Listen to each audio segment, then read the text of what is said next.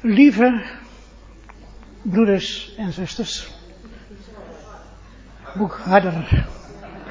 Ik kan, het, ik, kan het niet, ik kan het niet genoeg zeggen, dus uh, lieve broeders en zusters. Ja, nog een keer.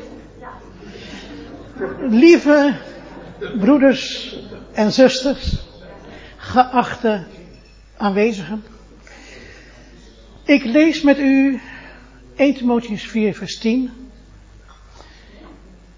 Ik lees u voor vanuit de MBV, de nieuwe Bijbelvertaling. Dat is de vertaling die op dit moment in de Nederlandse kerken algemeen gebruikt wordt. Waarom lees ik juist vanuit deze vertaling? Dat doe ik omdat mijn toespraak van vanmiddag niet alleen aan u gericht is, maar ook aan alle christenen in de Nederlandse kerken.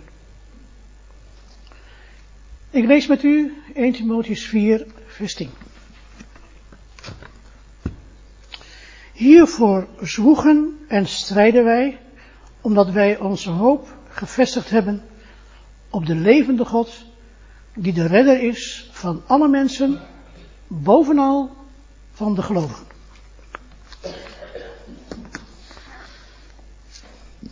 In onze voorbereiding op deze studiedag verdeelden André, Gerard en ik onze taken. André en Gerard zouden spreken over dat God de redder is van alle mensen. Ook zouden ze uitleggen wat bovenal van de gelovigen is. En nu zegt u misschien, wat ga jij dan doen? Nou, ik ga u vertellen wat een gelovige is. Nou, dan heb jij het vanmiddag makkelijk. Hoe bedoelt u? Nou, jouw onderwerp is een makkie. Oh, dacht u dat? Ja.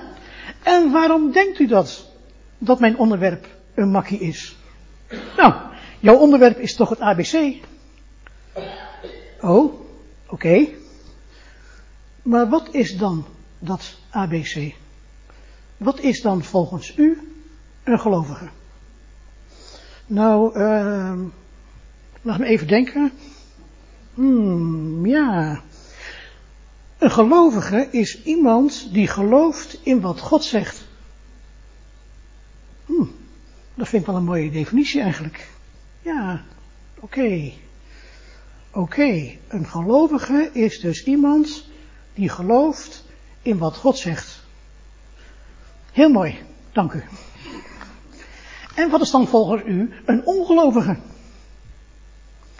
Nou, um, ja, een ongelovige is iemand die niet gelooft in wat God zegt. Hmm, oké. Okay. Oké. Okay. God is de redder van alle mensen. Dat is een geweldig evangelie. Je zou denken dat mensen daar blij van worden. Dat had je gedacht. Zeg maar eens tegen een kerkganger dat God de redder is van alle mensen. Dan reageert hij alsof hij door een wesp gestoken wordt. Hij wordt boos. Hij wil er niets van horen. Dat is vreemd. Je zou verwachten dat deze kerkganger blij zou worden en zou zeggen, zie je wel, dat heb ik altijd diep van binnen geweten, dat God de redder is van alle mensen. Nee, nee, deze kerkganger wordt boos. Hij wil er niets van horen. Hij gelooft niet in wat God zegt. Hé. En dan bezoek ik een lieve broeder. Hij is aangesloten bij een orthodoxe kerk. We omarmen elkaar. Hij zegt tegen mij, ik ben zo blij dat ik je zie. Ik zeg, mooi. Ja, zegt hij, want ik voel mij heel erg eenzaam. Ik zeg, oh. Ja, zegt hij, want ik kan met niemand praten over dat God de redder is van alle mensen. Als ik daarover praat, dan verlies ik mijn familie, mijn baan en word ik uit de kerk gezet. Ik knik begrijpend. Ik zeg, ik weet het. Natuurlijk is mijn broeder eenzaam. Hij wordt omringd door mensen die hem niet begrijpen. Zijn kerk en zijn familie geloven niet dat God de redder is van alle mensen. Ze willen er niets van horen. Zijn kerk en zijn familie geloven niet in wat God zegt. Hey. En dan kom ik een andere broeder tegen. Ook hij is lid van een orthodoxe kerk. Hij zegt tegen mij, ik heb een probleem. Ik zeg, oh. Ja, zegt hij, ik ben niet meer welkom in mijn kerk. Ik zeg, oh. Ja, zegt hij, want ik had iemand in mijn kerk verteld dat God de redder is van alle mensen. Ik knik begrijpend. Ik zeg, ik weet het. En dan vertelt hij mij dat die kerk waar hij niet meer welkom is, nogal groot is. 1500 man bij elke kerkdienst. Die 1500 man geloven niet dat God redder is van alle mensen. Ze willen er niets van horen. Die 1500 man geloven niet in wat God zegt. Hé. Hey. En dan ben ik bij een goede vriend. Hij is een trouw kerklid van een evangelische gemeente. Al meer dan 40 jaar. En dan krijg ik de kans om hem te vertellen dat God de redder is van alle mensen. Onmiddellijk klapt mijn vriend dicht. Hij wordt boos. Hij is beledigd. Hij vindt God onrechtvaardig. Hij kan deze boodschap niet accepteren. Hij wil er niets van horen. Mijn goede vriend gelooft niet in wat God zegt. Hé. Hey. Hmm. Tja, dat is lastig hoor. Dat is lastig. Wat bedoelt u? Nou, ik vind dat erg lastig. Wat vindt u lastig? Nou, uh, die christenen, waar jij van vertelt, hè, die geloven niet dat God de redder is van alle mensen. Nee, ze geloven dat niet. Ze willen er niets van horen. Nee, ze willen er niets van horen. Zij geloven dus niet in wat God zegt. Lastig hoor. Erg lastig. Wat vindt u dan lastig? Nou, onze definitie van een gelovige is, is dat hij gelooft in wat God zegt. Ja. Maar die christenen geloven niet in wat God zegt. Nee. Nou, dan zijn die christenen dus eigenlijk ongelovigen. U zegt het. Ja, maar ik zou die christenen geen ongelovigen willen noemen. Oké. Ja, die christenen zijn gewoon onwetend. Daar moet je niet te zwaar aan tillen. Oké. Okay. Die christenen geloven toch in God? Absoluut. Ze gaan toch trouw naar de kerk? Absoluut. Nou, hoe kun je dan zeggen dat ze ongelovigen zijn? En al die grote godsmannen dan? Al die grote evangelisten? Al die grote bijbelleraren? Die geloven ook niet dat God de redder is van alle mensen. Zijn zij dan ook ongelovigen? Wacht even, wacht even. U gaat veel te snel. U gaat veel te snel. Oh ja? Ja. U stelt de verkeerde vraag. Ja. Laten we een andere vraag stellen. Oké, welke vraag dan? Nou, waarom worden heel veel kerkgangers zo boos als je hen vertelt dat God de redder is van alle mensen? Waarom willen ze er niets over horen?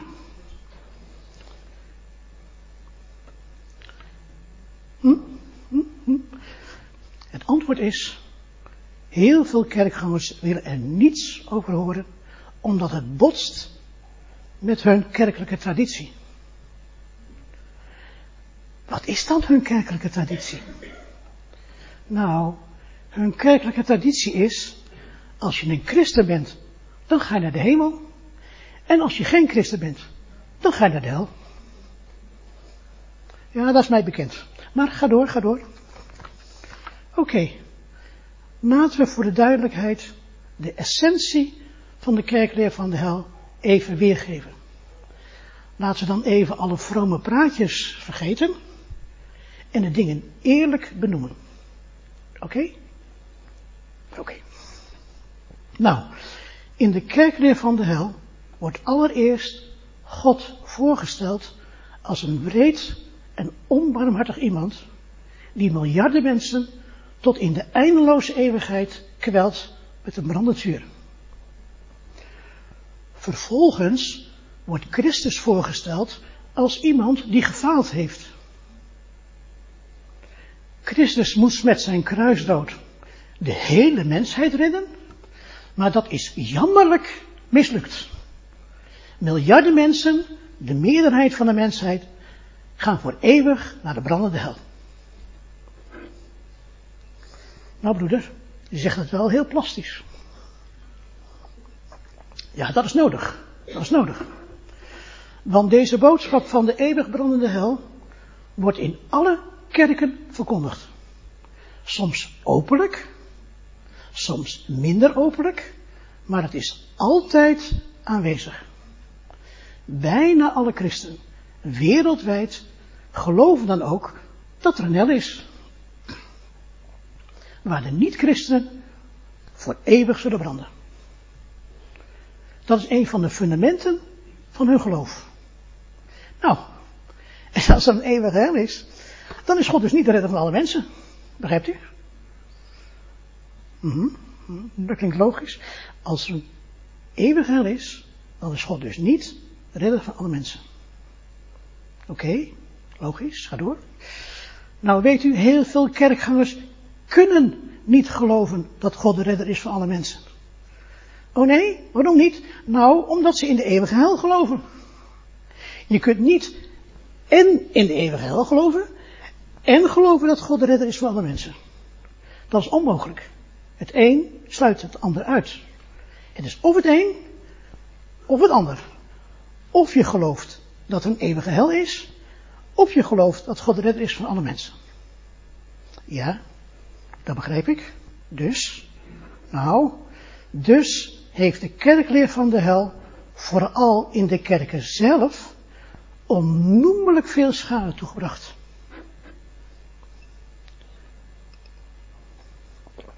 Allereerst in de moederkerk, de Rooms-Katholieke kerk. Het volgende dialoogje ontstaat dan. Hé, hey, hallo, je bent een christen hè? Ja, ik ben katholiek. Oké, waarom ben je eigenlijk katholiek? Nou, ik voel mij veilig in de moederkerk. Hoe bedoel je, veilig? Nou, je wilt toch niet naar de hel gaan, zeker? Nee, natuurlijk niet. Nou, dan moet je je aansluiten bij de moederkerk. Oké, maar dan moet ik mij ook aan jullie gebruiken houden, toch? Ik bedoel, naar de mis gaan, biechten, je weet wel. Ja, natuurlijk. Want anders ga je alsnog naar de hel, begrijp je? De moederkerk leert dat je God tevreden moet stellen met kerkgang, bidden en het onderhouden van de geboden en de gebruiken. Daar moet je serieus mee bezig zijn, want God kiest er namelijk voor om de meerderheid van de mensheid voor eeuwig te laten branden in de hel. En God wil jou wel naar de hel, naar de hemel laten gaan. God wil jou wel naar de hemel laten gaan, maar als je tenminste trouw naar de moederkerk gaat. Maar God kan natuurlijk ook van gedachten veranderen. En je alsnog naar de hel sturen. Eigenlijk kan je God niet helemaal vertrouwen of het wel allemaal goed afloopt. Daarom heb je de moederkerk. De moederkerk zal je beschermen met haar sacramenten. Daarom is het verstandig om je bij de moederkerk aan te sluiten. De moederkerk is je levensverzekering tegen een wrede, onbarmhartige, onbetrouwbare en wispelturige God. Pardon broeder, daar stoor ik mij aan. Waaraan? Nou, aan wat je net zei. Wat zei ik dan? Nou, je zei dat christen in de Rooms-Katholieke Kerk geloven in een wrede, onbarmhartige, onbetrouwbare en wispelturige God. En weet u, als je goed naar de Rooms-Katholieke Kerk luistert, dan lijkt dat er wel op. Je zou haast gaan denken dat God zo is. Maar zo is God toch helemaal niet? Nee, natuurlijk niet. God is toch de redder van alle mensen? Absoluut. Maar de Rooms-Katholieke Kerk leert de hel. Ja. De Rooms-Katholieke Kerk gelooft dus niet dat God de redder is van alle mensen. Nee. De Rooms-Katholieke Kerk gelooft dus niet in wat God zegt. Nee. Dus dan bestaat de Rooms-Katholieke Kerk eigenlijk uit ongelovigen. U zegt het.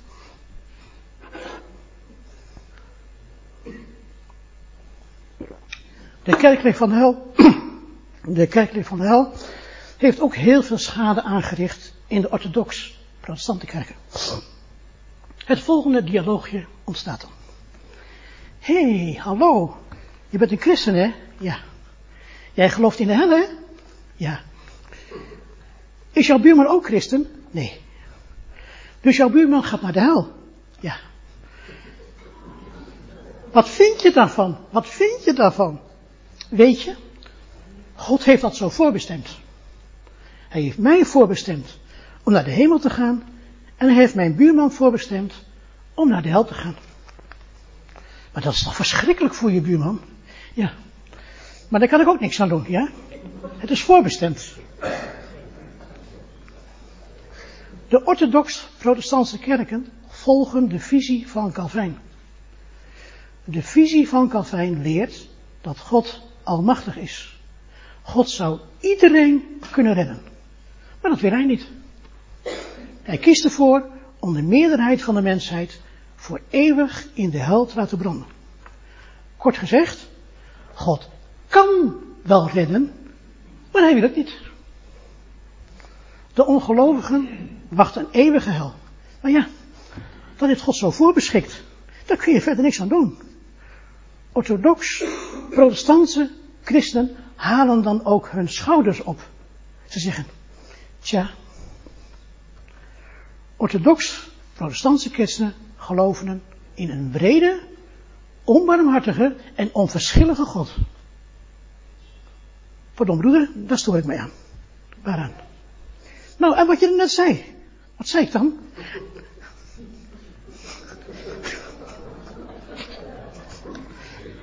Nou, je zei dat christenen in de orthodox-protestantse kerken geloven in een vrede, onbarmhartige en onverschillige God. Weet u, als je goed naar de orthodox-protestantse kerken luistert, dan lijkt dat er wel op. Je zou haast gaan denken dat God zo is. Maar zo is God toch helemaal niet? Nee, natuurlijk niet. God is toch de redder van alle mensen? Absoluut. Maar de orthodox-protestantse kerken leren de hel. Ja. De orthodox-protestantse kerken geloven dus niet dat God de redder is van alle mensen. Nee. De orthodox-protestantse kerken geloven dus niet in wat God zegt. Nee. Dus dan bestaan de orthodoxe protestantse kerken eigenlijk uit ongelovigen. U zegt het. De kerkleer van de hel heeft ook heel veel schade aangericht in de evangelische gemeente. Met evangelisch bedoel ik natuurlijk ook de baptisten en de pinksterbroeders. Het volgende dialoogje ontstaat dan. Hé, hey, hallo. Je bent een christen, hè? Ja, prijs God.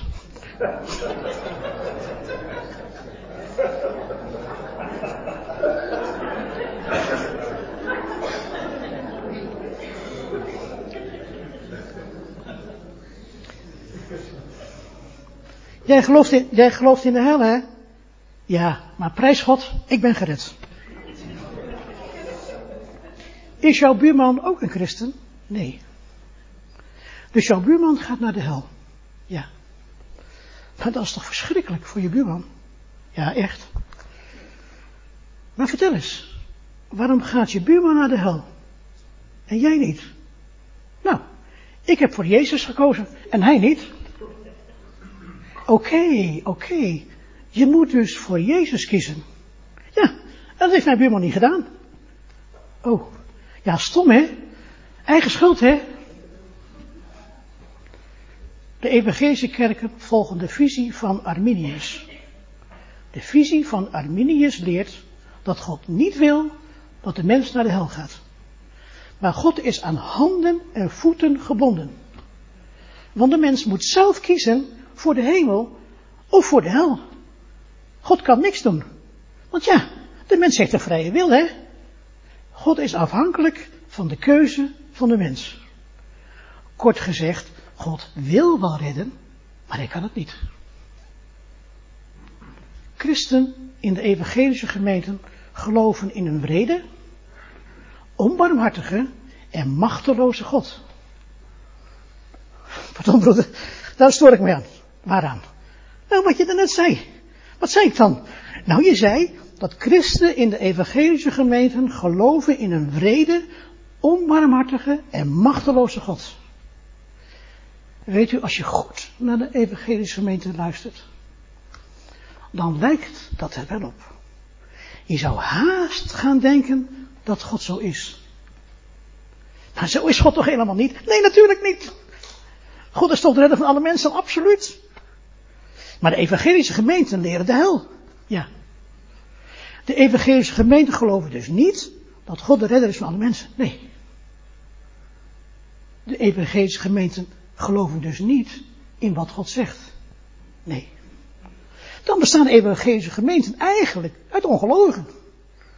U zegt het.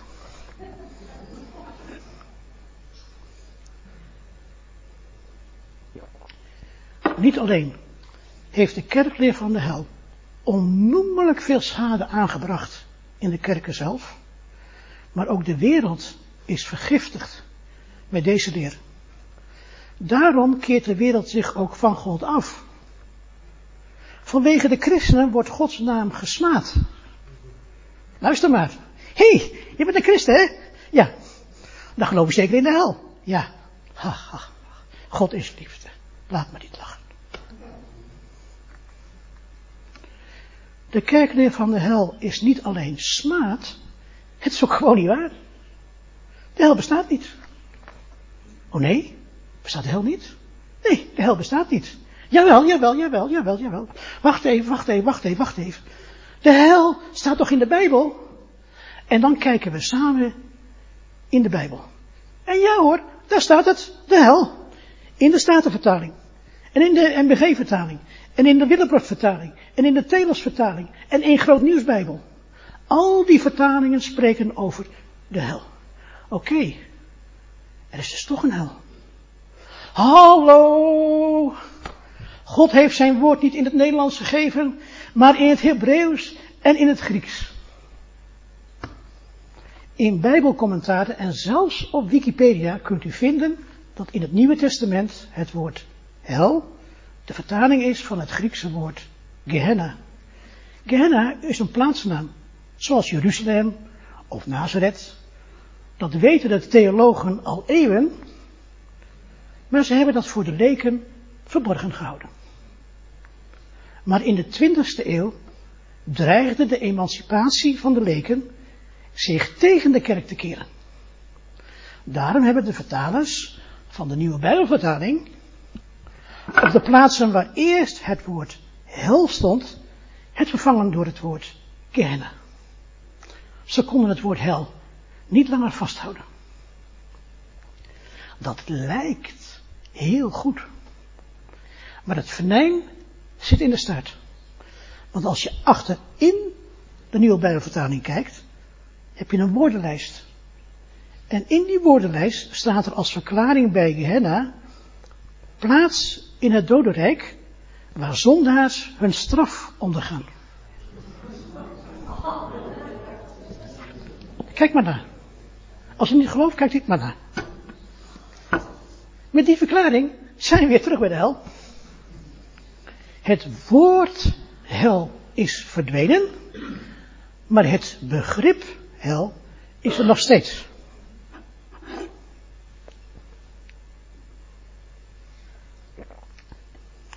Weet u, dit is volstrekt onjuiste informatie. Gehenna is de Griekse weergave van het Hebreeuwse woord Gehinnom, dat dal van Hinnom betekent. Deze verklaring kun je ook in Bijbelcommentaren en op Wikipedia vinden. Het dal van Hinnom is een dal bij Jeruzalem. Het is een geografische locatie. En als je in Israël je tomtom instelt op dal van Hinnom, dan rijd je zo naar het Gehenna.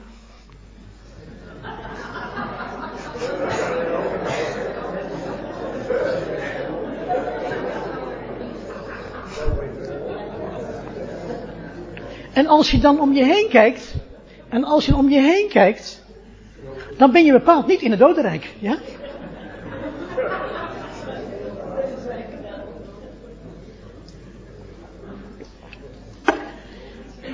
Ik heb een lieve broeder, die regelmatig in Israël komt. Ik sprak hem eens toen hij er net geweest was. Hij zei, moet je ook doen man, moet je ook doen, naar Israël gaan. Mooi land, lekker weer, goed eten. Ik zei, mm. Hij zei, als ik in Israël ben, dan ga ik altijd even naar de hel. Dat vind ik wel geinig. Ik zei, oh. Ja, zei hij, maar de laatste keer dat ik in de hel was, regende het.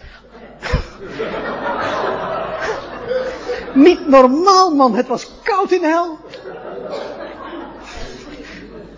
Kijk, deze broeder weet waar hij het over heeft.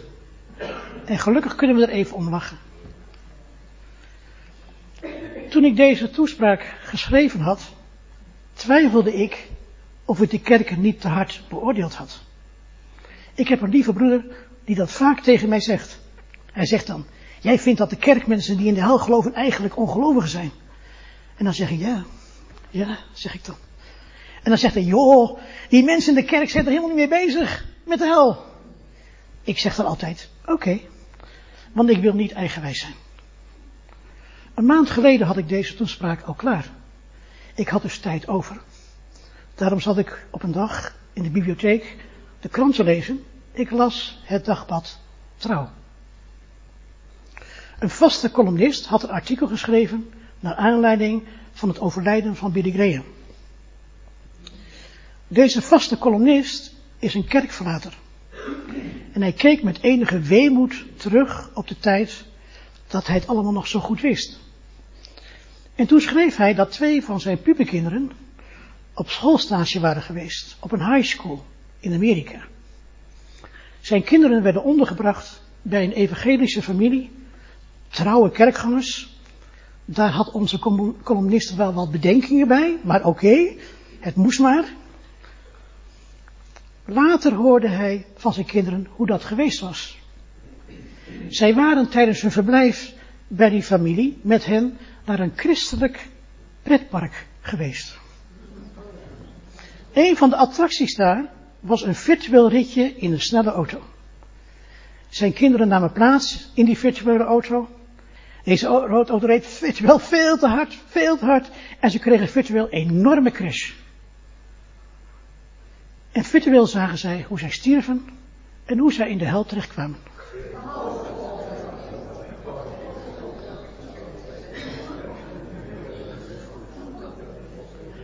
Zij zagen zichzelf en anderen virtueel pijn lijden in de eeuwige vlammen.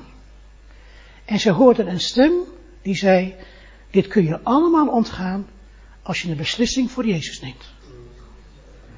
Bij het uitstappen uit die attractie werd de uitgangsdeur extra langzaam opengedaan, zodat de bezoekers, als ze dat wilden, opgevangen konden worden door klaarstaande vrijwilligers die met hen het zondagsgebed wilden bidden. Nee joh, die mensen in de zijn helemaal niet bezig ermee, zijn helemaal niet bezig met de hel. Schijt toch uit, tuurlijk wel. Nee joh, dat is Amerika. Daar doen ze van die rare dingen. Dat weet je toch? Maar in Nederland is dat allemaal niet zo. Toch? Toch? Nou, ik sprak afgelopen maandag met een lieve zuster. En die vertelde mij dat haar oudste dochter nu op de middelbare school zit. In het brugjaar. HAVO-VWO. Op een reformatorische scholengemeenschap.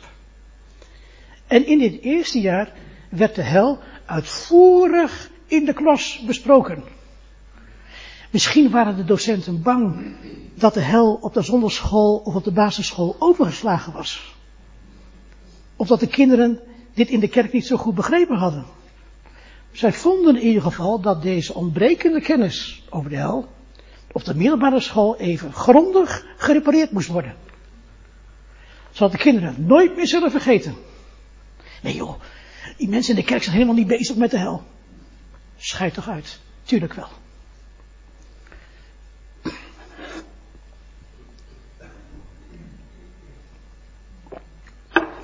Weet je wat zo verdrietig is?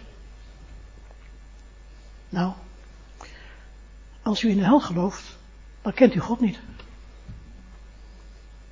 Oh nee? Nee. U zegt al met uw mond dat God liefde is. Maar diep in uw hart denkt u dat God breed, onbarmhartig, onbetrouwbaar, wispelturig, onverschillig en machteloos is. Die miljarden mensen in de eindeloze eeuwigheid met vuur zal kwellen. Zo is God helemaal niet. U hebt een volstrekt verkeerde voorstelling van God. U gelooft niet in een levende God. U gelooft in een karikatuur van God. U gelooft in een denkbeeldige God. Daarom hebt u ook geen vertrouwen in God. Diep in uw hart wantrouwt u hem. U bent bang voor God. Dat hij ook u naar de hel zal sturen. Want u kent u zelf. U weet dat u geen haar beter bent dan andere mensen. Christus is voor uw zonde gestorven. Dat hebt u in uw kerk gehoord. Maar met God kun je het natuurlijk nooit helemaal zeker weten. Want hij stuurt miljarden mensen naar de hel. Daarom doet u ook wanhopige pogingen om God te behagen. U probeert zo goed mogelijk te leven. Maar diep in uw hart bent u bang dat het allemaal niet goed genoeg is. En dat u alsnog naar de hel gaat. U probeert die angstige gedachten te overstemmen. Door naar de kerk te gaan, door beleidenissen uit te spreken, door naar preken te luisteren, door te bidden, door liederen te zingen, door naar aanbiddingsdiensten te gaan, door geld aan de kerk te geven. En als iemand u dan vertelt dat God de redder is van alle mensen, dan wilt u er niets van horen. Waarom niet? Nou, de bodem van uw geloof wordt onder uw voeten weggeslagen. Het hele motief van uw geloof wordt weggenomen. Welk motief? Nou, u gelooft wanhopig in God om aan de hel te ontkomen. Maar als er geen hel is, waarom zou je dan nog in God geloven? Waarom zou je dan nog proberen goed te leven? Trouwens, dat kan toch niet? Wat niet? Nou, dat u zo lang in iets geloofd hebt wat niet waar is. Dat kan toch gewoon niet? U bent toch niet gek? U wordt ook boos. Waarom? Nou, omdat hij eigenlijk vindt dat u terecht ontkomt aan de hel. U ontkomt terecht aan de hel. U was zo verstandig om voor God te kiezen. En daarna hebt u een voorbeeldig leven geleid. Dat was niet altijd even makkelijk, maar oké. Mensen die niet voor God kiezen, zijn eigenlijk domoren. Ze hadden een kans, maar ze hebben die kans niet gegrepen. En kijk maar eens naar het leven van die mensen zonder God. Ze gaan niet naar de kerk, ze leven maar raak, ze trekken er nergens wat van aan. Ja, het is wel duidelijk dat zij naar de hel gaan. Volkomen terecht ook. En nu hoort u dat God de redder is van alle mensen. Nou ja zeg, dat zou buitengewoon onrechtvaardig zijn van God, als dat zo zou zijn. Alle mensen redden. Ook Hitler. En al die verschrikkelijke terroristen. En uw vervelende buurman. Ja? Nee, dat kan gewoon niet waar zijn. U verzet zich tegen de boodschap dat God de redder is van alle mensen. U wilt er niet naar luisteren. U luistert liever naar uw pastoor, uw predikant of uw voorganger. Die zeggen tenminste waar het op staat. Als je niet naar de kerk gaat en geen goed leven leidt, dat je dan naar de hel gaat. Je zal dan in de hel voor eeuwig in vuur gekweld worden. Volkomen terecht toch? Ja, maar dat staat er toch in 1 Timotheus 4 vers 10. God is de redder van alle mensen. Ja, dat kan ik niet ontkennen. Dat staat er. Nou dan, Nee joh, laat mij nou maar met rust. Laat mij nou maar lekker in de hel geloven, oké? Als u in de hel gelooft, dan kent u God niet echt. Want als u God echt zou kennen, dan zou u weten dat God de redder is van alle mensen. Als u in de hel gelooft, dan denkt u dat u een gelovige bent, maar u bent een ongelovige. De kerkleer van de hel is een grove leugen. Als u in de hel gelooft, dan gelooft u in de leugen. U gelooft in de onwaarheid. Maar dan bent u geen gelovige. Oh nee, nee. Een gelovige gelooft in de waarheid.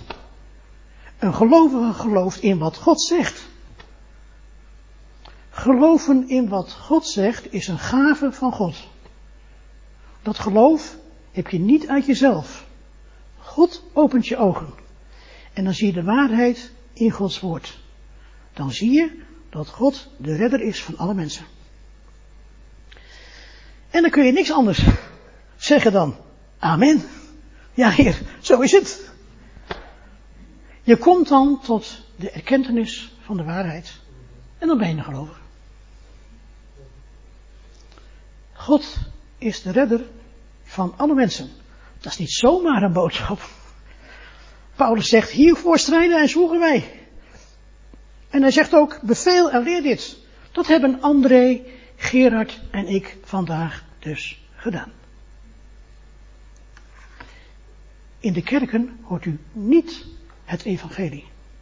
U hoort daar de leugen. Dat is geen veroordeling. Dat is constateren van een feit. En hoe vaker u in de kerken de leugen hoort, hoe meer u erin verstrikt raakt. Eigenlijk zou je met een grote boog om die lege heen moeten lopen. Oké, oké. Maar hoe doe ik dat dan? Laten we proberen het heel eenvoudig te houden. Stel, u gaat naar een christelijke bijeenkomst. En u luistert naar wat er daar gezegd wordt. Is die boodschap daar dat God de redder is van alle mensen? Dan zegt u, dank u Heer. Is die boodschap daar dat God niet de is van alle mensen? Dan verlaat u stilletjes die bijeenkomst. U hebt daar niets te zoeken.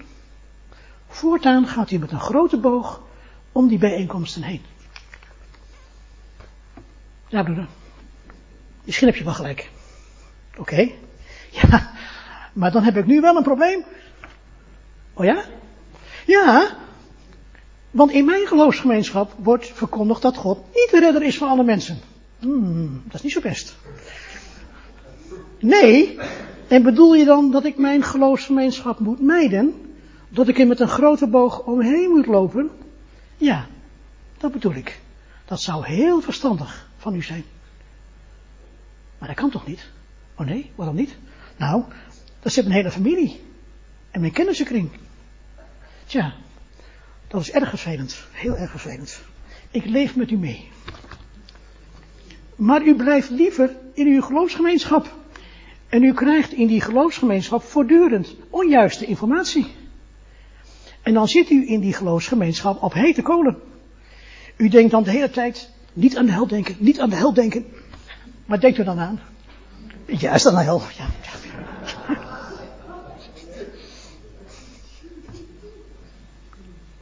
In uw geloofsgemeenschap wordt het evangelie niet verteld. U hoort daar de taal van de ongelovigen. Nou, daar wordt u blij van, ja. Ik zou er toch maar eens goed over nadenken. Misschien is het toch verstandiger om mensen op te zoeken die ook geloven dat God redder is van alle mensen. Ja, dan zegt hij, maar dat vind ik moeilijk hoor. Wat je daar zegt. Je roept mij eigenlijk op om mijn kerk te verlaten. Ja, eigenlijk wel. Gewoon weggaan. Echt waar. Gewoon weggaan. Ja, maar als ik dan zondags de kerkklokken hoor luiden, dan voel ik me zo schuldig. Want die klokken roepen mij, kom hier, kom hier. Maar dan luistert hij niet goed, hè? Want die klokken roepen, kom niet hier, kom niet hier.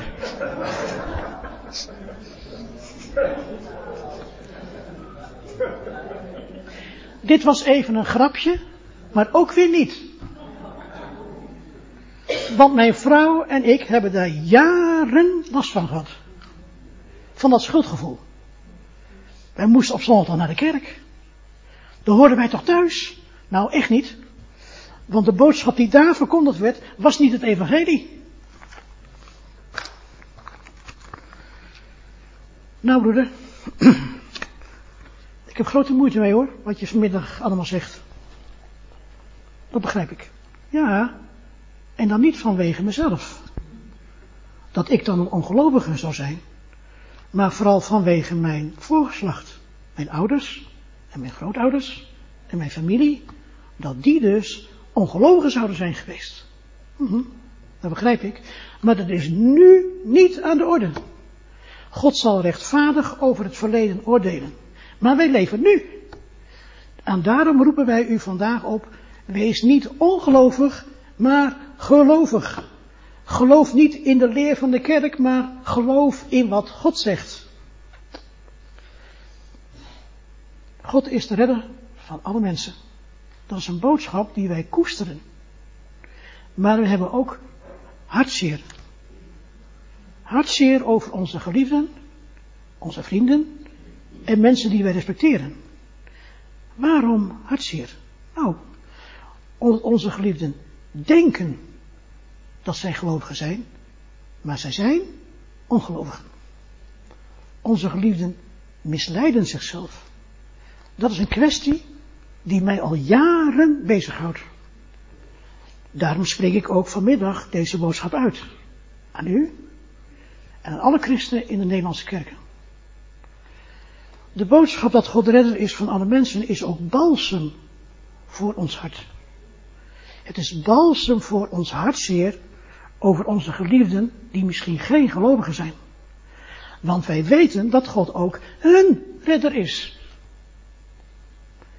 God heeft een perfect plan. Een perfect plan met ieder mens. Want God houdt van ieder mens. Wie die mens ook is en wat die mens ook gedaan heeft. God houdt van die mens. Waarom? Omdat ieder mens zijn schepsel is. Ieder mens is kostbaar in zijn ogen.